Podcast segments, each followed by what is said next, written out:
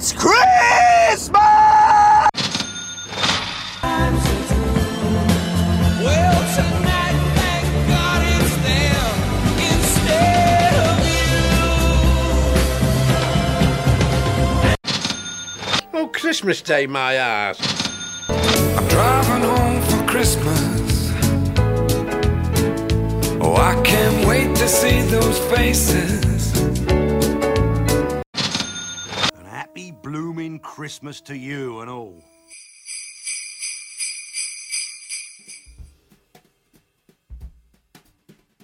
It's November, and Christmas is well and truly in the air.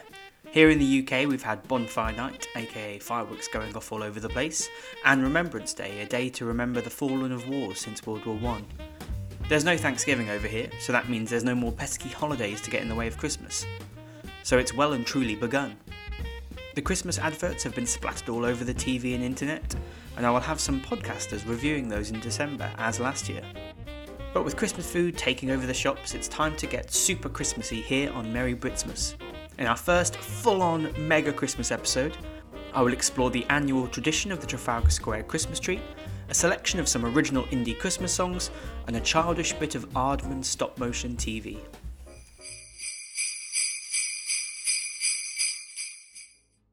Every year, millions and millions of people drag out their artificial tree from its hiding place or trudge or drive to the nearest real Christmas tree seller to get their festive centerpiece.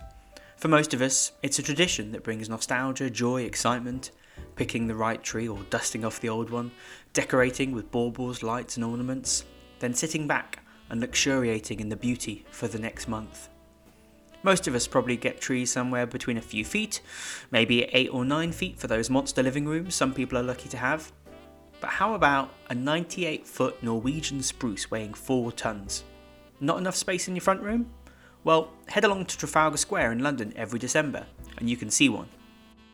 The Trafalgar Square Christmas tree is a tradition that began way back in 1942 when the Norwegian king was in exile in London due to the World War as the Nazis had invaded his home country. The British helped the Norwegians at this time, our nearby neighbour, by sheltering the king and, of course, helping to fight back and defeat the Axis army. In 1942, a tree was cut down during a raid on a Norwegian island called Hisøy, and it was transported back to the UK and given to the exiled king Haakon VII as a gift. After he returned to his homeland after the war, a new tradition began in 1947 with the Norwegians selecting a tree to give to the UK as a thank you for their help during the war. And it's happened ever since. There's a whole process associated with the gift giving, starting years before a tree is chopped down. The forest keepers responsible look after a thousand hectares of forest, and as Knut Johansson explains, A good tree uh, for London is uh, approximately 21 meter high and it takes uh, 60 to 100 years to make a good tree. It shall be symmetric with uh, a conic shape and uh, fresh branches so it uh, looks nice. Also, the forest keepers select potential trees years before they're chopped down. They pick trees with plenty of potential that have good light, as explained further by a forest keeper. As you can see, the sunlight and the exposure plays a major role in how the tree shapes.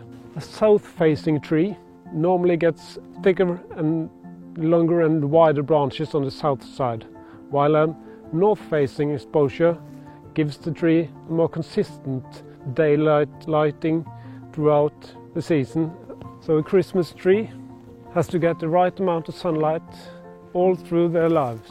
If it's an, an open landscape, it will get too wide, so wide that we can't transport it along the road. Sometimes they even manage this by chopping back branches and nearby trees to provide more light to the chosen ones.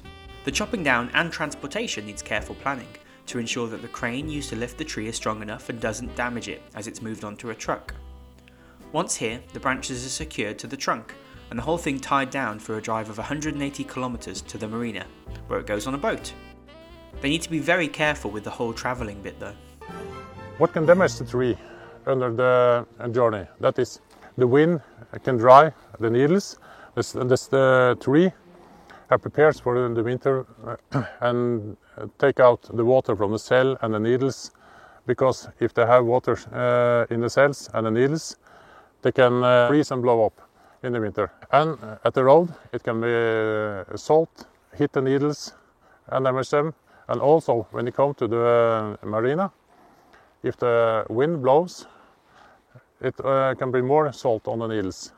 So they can uh, be dried and uh, fell off. Once in England, it's driven to London, put up, and the lights are switched on in a ceremony with the Mayor of Westminster and the Norwegian ambassador. The lights on the tree actually hang vertically, which is more of a Norwegian style and tradition. Throughout the festive season, carolers are scheduled beneath the tree, and many tourists, locals, and festive fans visit, take pictures, hear the carols, and donate to charities that the carolers work with. In 2019, there was a bit of an outcry about the tree, as it looked a bit more sparse than usual. Some people complained about it online, but most people were just happy to see a big old Christmas tree all lit up. When I lived in London, I used to visit every year and take some time to look at the lights and enjoy some carolling. Hopefully, I'll get the chance to go back once again. And so, I'll leave this section with a wonderful message from the Mayor of Oslo, Marianne Borgen, explaining what makes the whole thing so special. This is a tree of love from the citizens of Oslo, and I hope when the light is on at Trafalgar Square, the people in London and all over Britain will feel the love, the solidarity, and it, it's a token also for peace and hope for the future. And I hope you will take care of each other, and I wish you all a Merry Christmas and a hopefully New Year.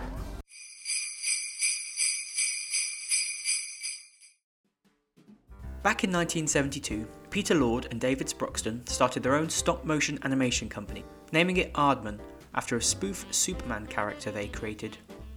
They went on to create the splodgy, silly clay character Morph and did the animation for Peter Gabriel's unique Sledgehammer video. They had an idea to record people speaking about various topics and put their voices over stop motion animals, calling it Creature Comforts. This idea and the short film won them an Oscar in 1991.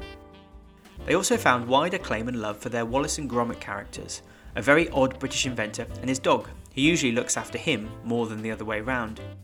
Films also followed, including Chicken Run, Flushed Away, and in recent years, Early Man, and the brilliant Christmas film Arthur Christmas, which I may cover further down the line. This year, they have another special out on Netflix called Robin Robin that I'm really looking forward to.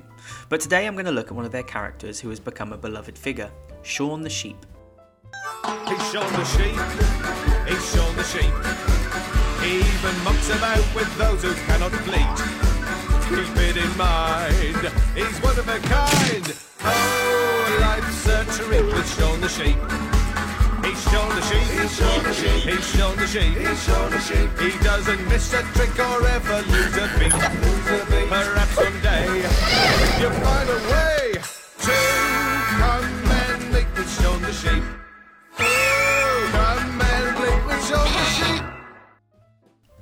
character first appeared in Wallace and Gromit's Close Shave, but the popularity of the character meant a stop motion TV show for CBBC in 2007. It ran for six seasons, totaling 170 episodes. The characters also had two of his own films a self titled one in 2015 and Farmageddon in 2019. But in the kids' show, Shaun is shown as the leader of his flock, facing various problems and adventures on his farm in the north of England.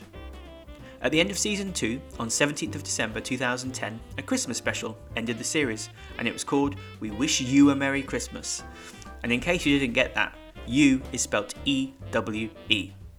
The show uses silent movie style comedy, with vocal noises, sound effects, and music being used in place of dialogue. The vocal effects of Shaun himself are performed by Justin Fletcher, a famed kids' TV performer here. He plays a very popular character called Mr. Tumble. But in this festive episode, we start with Santa dropping off prezzies at the farm, including one for each of the peacefully sleeping sheep, even having to shush one back to sleep.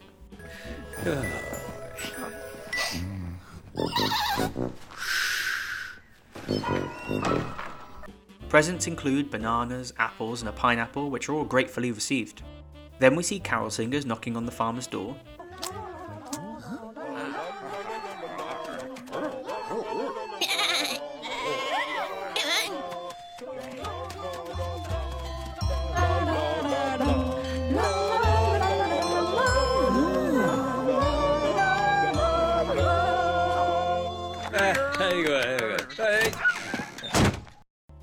And we discover that the farmer was Santa, but is now inside alone, reminiscing about Christmas memories long past.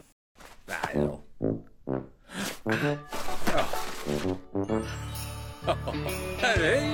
Ho ho! Yeah,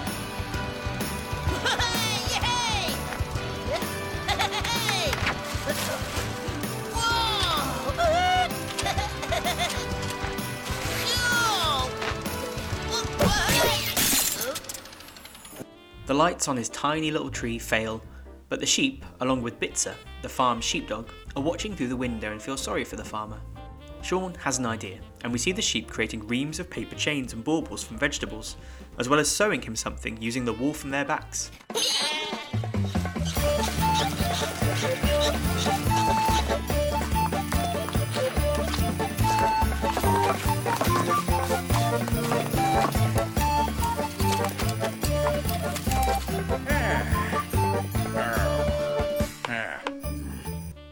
After a Mr. Bean style theft of the town Christmas tree, they decorate his house, with a goat helping to choose some fun patterns. They turn on the lights, and for a moment the assembled sheep and goat look like a perfect nativity.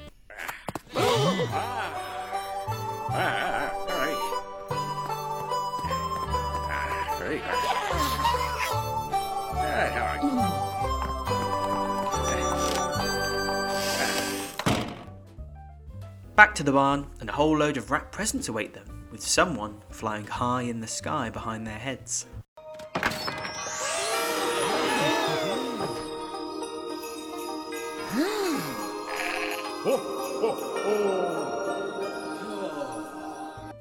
When he awakes, the farmer is suitably excited with his decorations and new jumper, and some guests arrive as well. And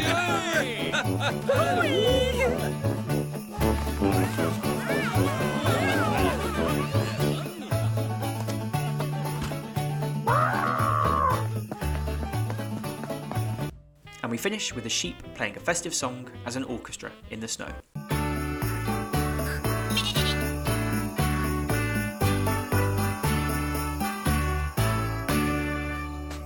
It's only about 7 minutes long, and it's very childish and very silly, but I really liked it, as I am a silly child most of the time, especially at Christmas. If you have kids, it's a fun little watch, and if you don't, well, it's Aardman, and just the thought of Aardman stop motion makes me think of Christmas.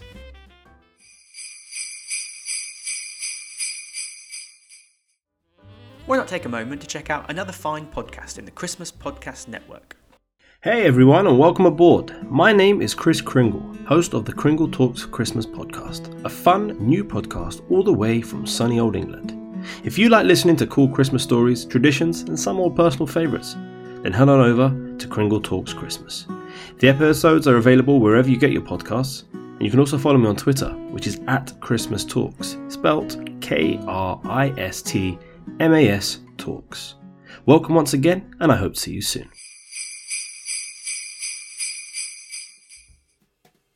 A few months back, I decided to share some perhaps little known Christmas songs from indie rock and alternative acts in Britain that I really liked and felt needed to be shared. I thought I'd return to this just before December to get them into more festive playlists. First up is Welsh indie band Los Campesinos, who found indie fame with intricate lyrical musings over angular twee guitars, along with lots of sing along bits from the rest of the band and frenetic breakdowns. The band released six albums and have a cult following of fans and continue to gig occasionally over the last few years. But we're here for Christmas, and the band released a festive EP in 2014 called A Los Campesinos Christmas via Turnstile Records. The initial vinyl release even included a Christmas card, designed and signed by the band. A few of the tracks had been performed by the band over the previous years, and there's a couple of covers as well in Mud's Lonely This Christmas and The Holly and the Ivy. The whole EP is great, and I may cover more in the future, but I'm going to focus on my favourite today, the first track, titled When Christmas Comes.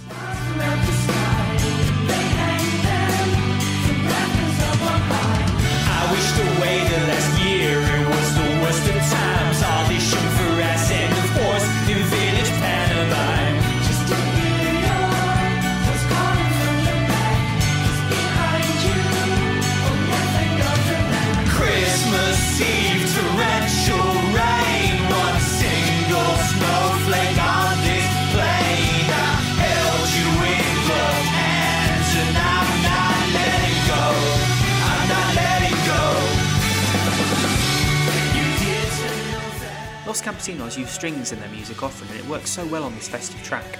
The lyrics are kind of sarcastic about British festive weather, but the rest of the lyrics focus on this celebratory obsession with a true love.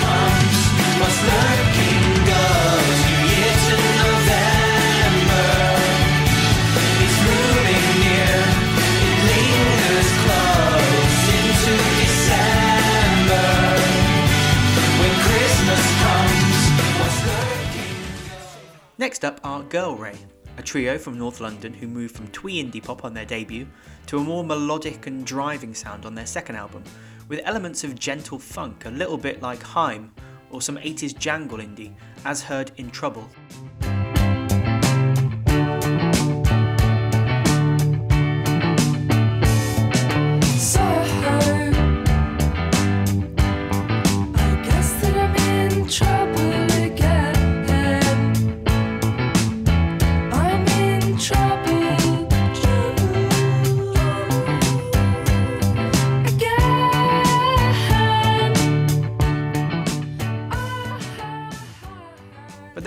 Live, and I've seen them a few times now. They always put on a great show, but they've yet to play their Christmas song live, which is a shame as it's one of my favourite modern festive indie tracks.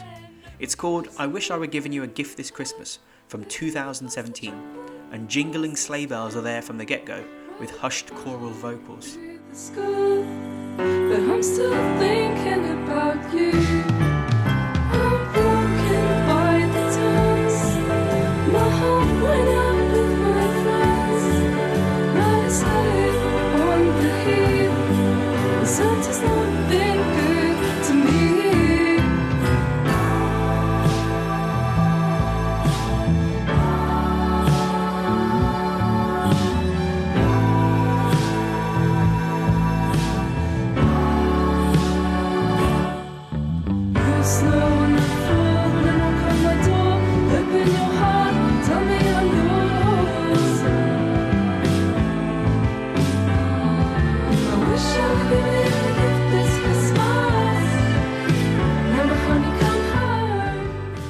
I love the vocals that play in this song as it rises and falls with the pace changing, creating a heady rush.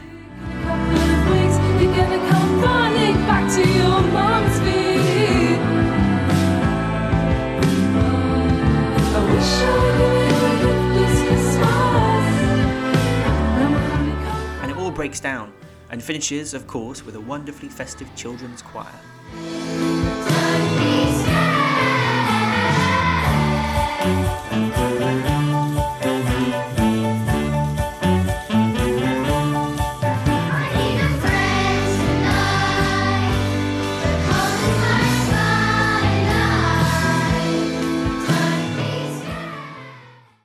The final track of today's little list is an odd one, as the band aren't really a proper band. Well, I suppose they are, but not really. Let me explain. Loose Tapestries is a duo made up of Sergio Pizzorno, the guitarist of Kasabian, an indie band famous for tracks such as LSF and Clubfoot.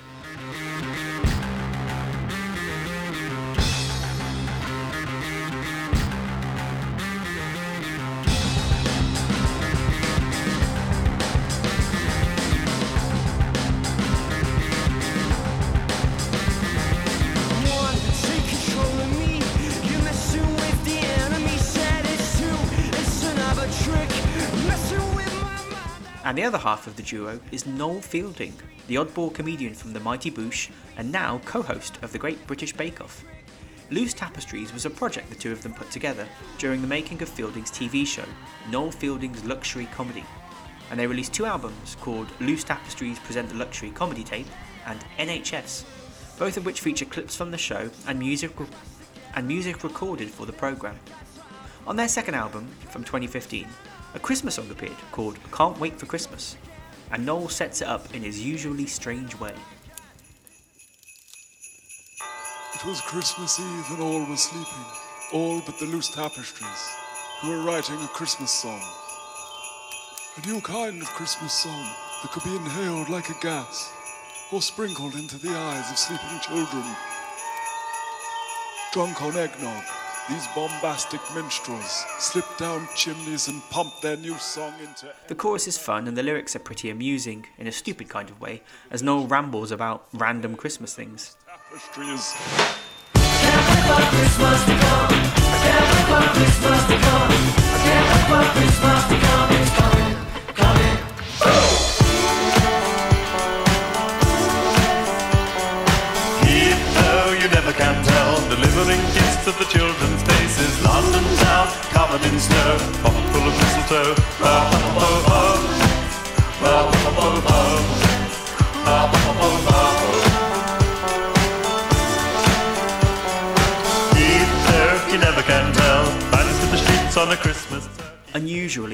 Song, a rap break interrupts things, and it's a pretty bloody famous voice.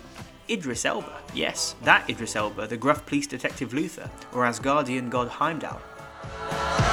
Hey the Christmas lights looking proper pucks. Got some boxer shorts and a pair of socks last year. This year I want the new Xbox singing. I want for Christmas. Now I'm feeling jolly, sipping on the berries. I'm a Heimdall when I'm looking for a Barbie tool. Pull a my like I smoke a little mistletoe.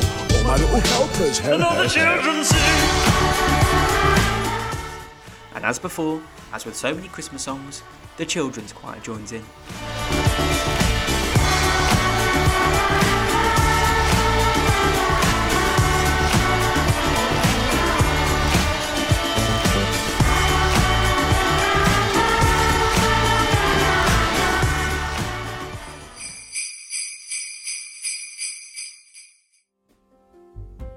So, there'll be one more episode to go this month, and then it's actually December, and we can open up advent calendars and eat chocolates every morning and wear our Christmas things every day without a sneering look from the passers by outside Marks and Spencer's. Not that some of that hasn't already started for me. Until then, stay festive and check out the indie Christmas songs from my podcast. I'll put a link in the show notes. Also, follow me and chat on my Instagram, Twitter, or Facebook, all at Merry Britsmas. And happy blooming Christmas to you and all.